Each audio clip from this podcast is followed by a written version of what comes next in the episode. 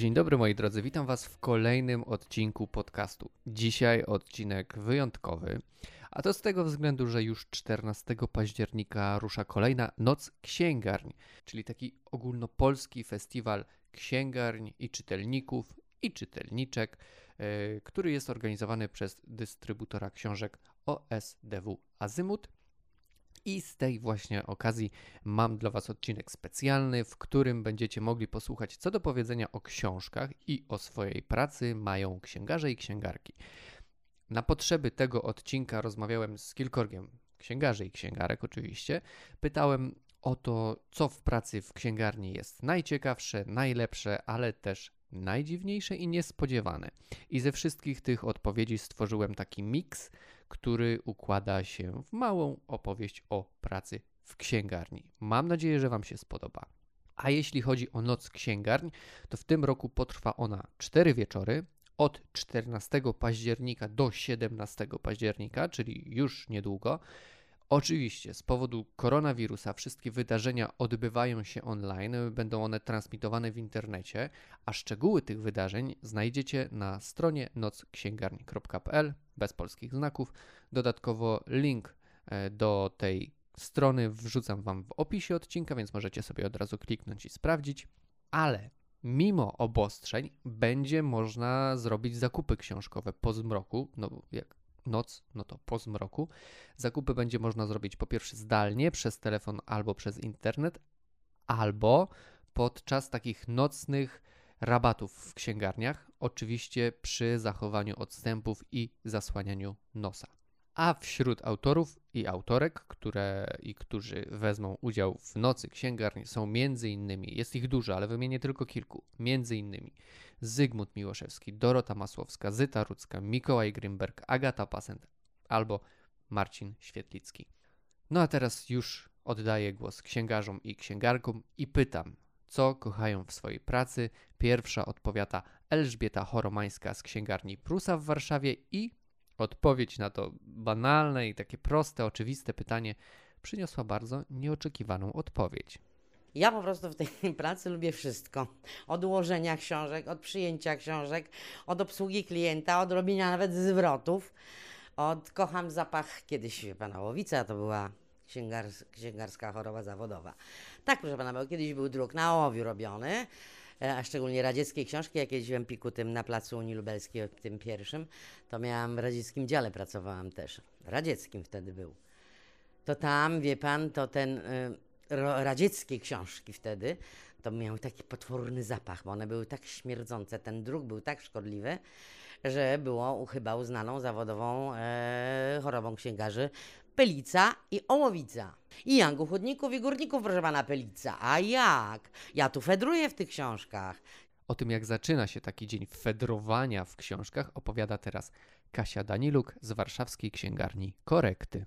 Musimy nabrać e, sił i naładować e, baterie, więc najpierw kawa, zebranie myśli. E, no chyba, że jakiś klient niecierpliwy już zapuka jeszcze przed otwarciem, to czasami potrafi się tak zacząć. Często są zaprzyjaźnieni i nie mogą się doczekać na gazetę poranną, bo mamy również prasę, ale czasami y, to jest sprawa pilniejsza niż życie, więc no, jak tu nie wpuścić przypadkowego klienta, którego twarzy po prostu widać panikę. Też nie powinnam po wielu latach pracy y, wpadać w konsternację, y, jak na przykład zakonnica pyta o wspomnienia więźnia, który wyszedł z więzienia i naprawił swoje życie ścieżką siłowni. To znaczy przez ćwiczenia doszedł do y, jakby równowagi psychicznej i takiej książki na przykład właśnie szukała zakonnica w habicie, taka całkiem poważna, y, starsza i to mnie skonsternowało. To jak już jesteśmy przy nietypowych poszukiwaniach klientów, zapytałem Kasię Daniluk o dziwactwa księgarzy i księgarek, ale moja rozmówczyni trochę się wymigała od odpowiedzi. Dziwactwa księgarek i to jest mnóstwo. Jest mnóstwo dziwaków wśród księgarzy, ale sympatycznych. E, natomiast dziwactwa e, klientów polegają czasami na przykład na tym, że mm, wybierają, chcą albo chcą dziewicze egzemplarze dziewicze egzemplarze, o które naprawdę jest bardzo trudno. W naszym rozumieniu, bo czasami to nie jest zdefiniowane, to jest niedotykany egzemplarz. Naprawdę trudno, jeśli on przychodzi drogę z drukarni do hurtowni, potem do księgarni. No to jest y, dosyć często spo- spotykane dziwactwo. Czasami, o, mam taką panią, nie mogę zdradzić jej imienia, może będzie tego słuchała, która, no taką zaprzyjaźnioną, tutaj naszą sąsiadkę, dużo książek kupuje, dużo czyta, ale czasami też y, trochę się wciela w rolę księgarki. I na przykład, jeśli ja rozmawiam z jakimś klientem, to ona bardzo często się wtrąca, coś poleca, i wtedy mówimy y, dwoma głosami naraz. To miejsce również tak oddziałuje na klientów y, i zaczynają się y, powoli wczuwać w naszą rolę, jeśli przebywają tu za długo. A jak w ogóle trafia się do zawodu księgarza? Opowiada o tym Tadeusz Prześlakiewicz z księgarni Atlas w Warszawie. No, prawdziwa legenda warszawskiego księgarstwa. Czy w jego przypadku decyzja o zostaniu księgarzem to była decyzja przemyślana? Tak, tak, tak, tak. Nie, ja od, maleńkości w zasadzie. No, zafascynowany byłem książką, od maleńkości naprawdę. Yy, bardzo dużo czytałem, i, no ale, ale też yy, miałem yy, zupełnie inne plany, bo chciałem być marynarzem. ale to chciałem to wszystko uprościć, dlatego że niedaleko mojego miejsca zamieszkania na Bielanach była szkoła marynarska. Tylko to była taka szkoła e, marynarstwa śródlądowego, to się już kończyło i tak dalej i rodzice nie bardzo chcieli, żebym ja w tym kierunku poszedł i mnie przekonywali do tego, żeby właśnie, mówią, jeżeli lubisz czytać i tak, no to fajną sprawą będzie, kiedy pójdziesz do technikum księgarskiego. Bo to było też niedaleko ode mnie. Więc, więc dwie szkoły w pobliżu i stało się jak się stało, że nie stałem się marynarzem, tylko stałem się księgarzem. A jak do księgarni trafił Rafał Szczechura, czyli znany jako księgarz z klauzulą sumienia, księgarz z wrzenia świata, czyli kawiarnio księgarni, która skupia się na reportażu, czyli bardzo bliska mojemu sercu. To już było tak dawno, że nie pamiętam. A, i księgarnia Liber otwierała e, nową miejscówkę, e, czy, czy, czy nowy, nowy swój oddział w Bibliotece Uniwersytetu Warszawskiego. Tam miałem okazję poznać założycieli księgarni. Byłem na rozmowie. Jeszcze, jeszcze w bibliotece wtedy wisiały takie płachty e, budowlane, więc siedzieliśmy pomiędzy tymi płachtami. Nie było czuć jeszcze zapachu książek. E, ja ich wtedy jeszcze nawet nie widziałem na, na półkach. I chyba jakaś taka przyjemna się relacja między nami e, właśnie e, zawiązała i poszło 20 lat. Chyba 20. A wrzenie to po znajomości. E, A wrzenie to po znajomości, bo e, jeden pan profesor powiedział, że ma e, znajomego, który szuka fajnego, e, fajnego człowieka, który by, by zajął się książkami. Co było super, no bo byłem, e, okazało się, że mogę być fajnym, fajnym człowiekiem. I tak poszło. Okazuje się, że znajomości przydają się zawsze i o tych znajomościach również opowiada Elżbieta Choromańska. Początki były bardzo dawno temu, aż się wstyd przyznać. Moje początki to były RSW Prasa Książka Ruch, e, najstarszy, pierwszy i najstarszy empik w Warszawie, który był na placu Unii Lubelskiej. A mojej mamy znajomy miał tam znajomego i tam trafiłam, bo tam trzeba było znać język obcy i to po znajomości się do takich empików szło. Więc, że tak powiem, po jakiejś tam znajomości doszłam tam. No, zasadnicza praca księgarza to jest obsługa klienta przede wszystkim. To jest najważniejsza sprawa. A później są poboczne, czyli przyjmowanie transportów, układanie tych transportów, roznoszenie, dbanie o to, żeby był alfabet, żeby książki były ładnie wyłożone. To są takie już e, uboczne te, które musimy robić oczywiście.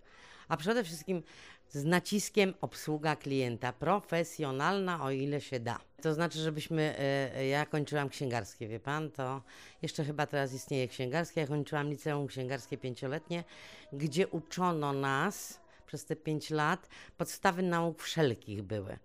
Była oczywiście język polski, był, ale oczywiście były, e, był taki przedmiot, bibliografia się nazywał, gdzie pani profesor, że tak powiem, uczyła nas początków nauk od starożytności do współczesności. I mówiła, że no nie musicie znać wszystkich kierunków filozofii wszystkich Platonów i innych Arystotelesów, ale jak ktoś powie, że chciałby coś Platona, to żebyście wiedziały, że to filozofia i pokazać dział, tak? I tyle, i tylko tyle, więc podstawy wszelkiego typu nauk ścisłych, nauk humanistycznych dostałyśmy. I to był taki kapitał, z którym żeśmy wyszły do księgarni, ale jak pan wie, zawsze e, praktyka z teorią się mija.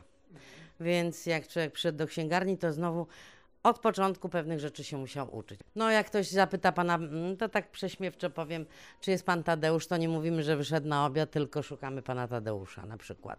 No więc to takie, takie niuanse, tak bym rzekła niuanse, tak?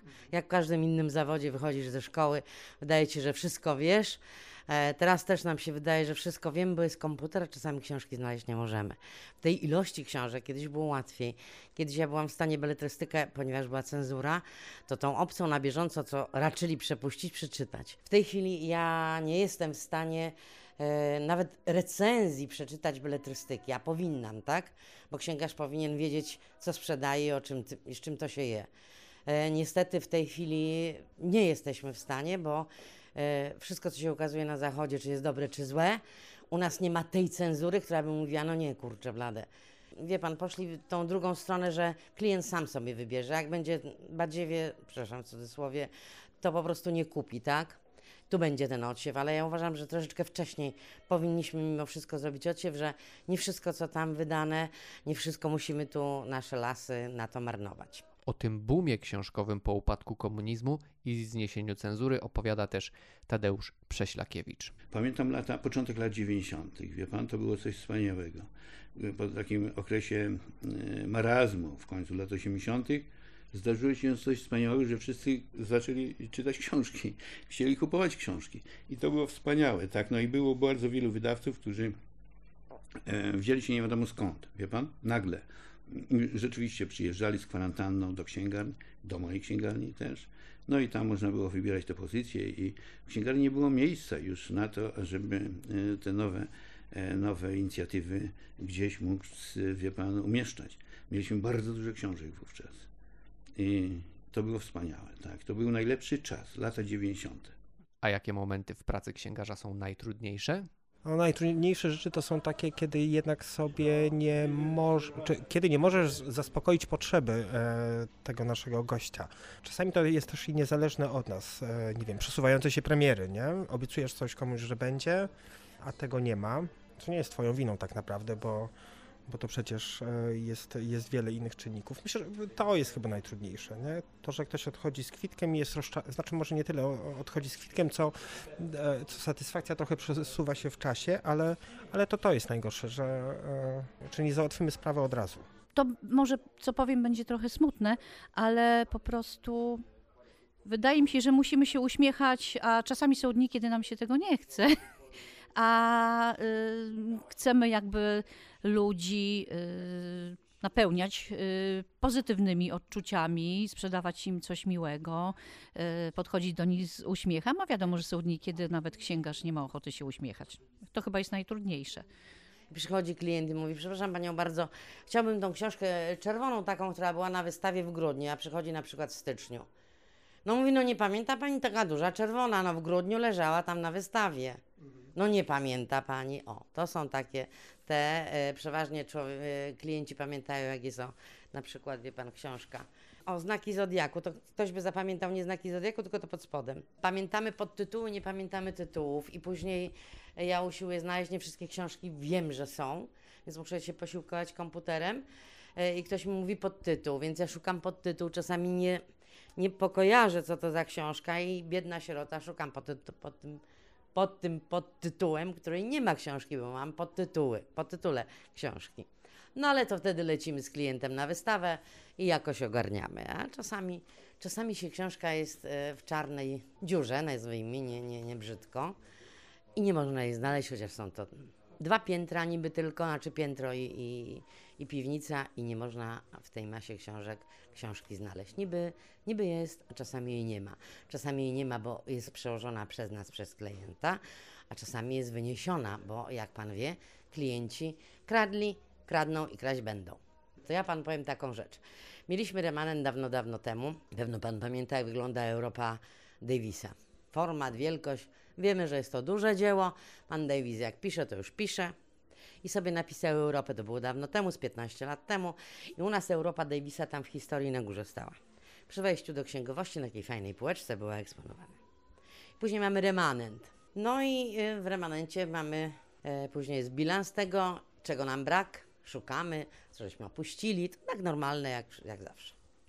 I nagle okazuje się, że nie mamy tego Davisa około 30 egzemplarzy. Nie ma. A ponieważ Davis taki gruby, więc to nie jest, że parę sztuk gdzieś tak, żeśmy słupę go minęły, tylko parę paczek. Bo w paczce było sześć. To jakieś pięć paczek czy coś. Nasza księgowa mówi, no chyba zwariowałyście, żebyście tylu paczek Davisa nie mogły opuścić. A my jak te głupie szukamy? Nie ma, nie znalazłyśmy. Czyli 30 egzemplarzy około Davisa wynieśli nam klienci, proszę pana. Znaczy złodzieje, no nazwijmy się po prostu, no ładnie mówiąc, ci, którzy lubią książki, no. Ja myślałam, że teraz nie będą kraść książek, wie pan, bo, bo książka jest już takim towarem przebrzmiałym. Mamy internety, mamy coś tam e, i ta książka, mamy no, cyf- cyfrowe, prawda, różne e-booki i tak dalej i ta taka papierowa książka już gdzieś tam troszkę, brzydko mówiąc, przejadła się. Już nie ma takiego na nią popytu. A okazuje się, że cały czas te książki nam znikają, są kradzione po prostu. Czy mam się cieszyć? Może powinnam się cieszyć, że jednak opłaca się ukraść książkę, wie pan, i mieć z tego jeszcze jakieś pieniądze. Czyli ktoś chce ją zanabyć i ktoś chce ją przeczytać, to może to dobrze.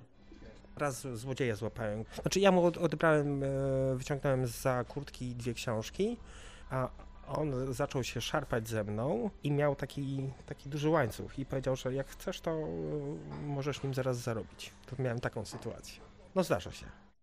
Okej, koniec już z kryminalnymi historiami. Teraz przechodzimy do miłości. Co księgarze lubią w swojej pracy najbardziej i czy w ogóle ją lubią? Bo to może nie jest takie oczywiste. Ja uważam, że jak się pracuje y, nie kochając tego, co się robi, to w ogóle to należy zrezygnować. Bo w pracy spędzamy większość naszego życia, a przynajmniej pół. To jest niewyjęte, prawda? W korporacjach pewno więcej. I jeżeli ja mam pół życia e, robić coś, czego ja nie lubię i nie kocham i, i to mnie nie, nie, nie powiem brzydko, no i nie kocham tego, to, to bez sensu. To po prostu bez sensu. Ja widzę studentów, którzy tu przychodzą od lat i ich obserwuję. A, studiuję, no bo coś trzeba. Wisi mi to, nie pasuje mi to, no ale studiuję, no bo no, taki kierunek, to, to, to tam postudiuję sobie. Nie ma tak, czegoś takiego. Ja tak zawsze o, prześmiewczo mówiłam, że są trzy zawody, do których trzeba mieć powołanie i je kochać. Lekarz, pedagog i księgarz. Pan jeszcze może coś dołoży. Ja te trzy zawsze wymieniam. Księgarz jest na trzecim, bo uważam, że lekarz, pedagog to są najważniejsi, a później są księgarze. Bo powiem panu, że księgarz też kształtuje, przynajmniej kiedyś kształtowała. Przychodzi ludzie, którzy no akurat no, nie zajmowali się tak książką, chcieli, żebym ja im pomogła. Powie, podpowiedziała, co jest lepsze, co gorsze. Ja czytałam je na bieżąco, więc w jakimś sensie e, miałam też taki pedagogiczny mm, mm, wydźwięk, oddźwięk czy coś tam, wpływ na klientów, na ich gusty i mogłam w jakimś sensie kształtować czasami te gusty.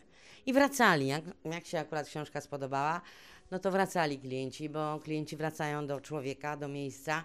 O, tak właśnie. Najlepsze w mojej robocie tak naprawdę są klienci. Nie lubię tego słowa, bo, to są przyjaciele, nie? Przyjaciele e, od książek. E, Ci, którzy do nas, e, tak, ci, którzy do nas przychodzą, traktuję ich jak przyjaciół. I kontakt z ludźmi jest, to jest najfajniejsze. Myślę, że nawet fajniejsze chyba niż odkrywanie tego, co kryje się na kartach kolejnych książek, które wychodzą, bo no właśnie ten e, takie flow, które się nawiązuje z, e, z gościem, który, czy, który do nas wchodzi, to jest, to jest coś. Na pewno kontakt z książkami. Jeśli ktoś lubi kontakt z ludźmi, to to też jest bardzo przyjemne. Dlatego ja wciąż nie odeszłam z zawodu, bo lubię ludzi i lubię książki. Wszystkie informacje zwrotne, pozytywne, każda radość z przeczytanej książki, dzielenie się klientów później wrażeniami z książek, które im polecimy i które y, udają, uda, uda nam się trafić po prostu w gust. To jest fajne. Spontaniczne spotkania pisarzy przy kawie, jak w naszym wypadku, więc jakby uczestniczymy też y, w takim życiu literackim.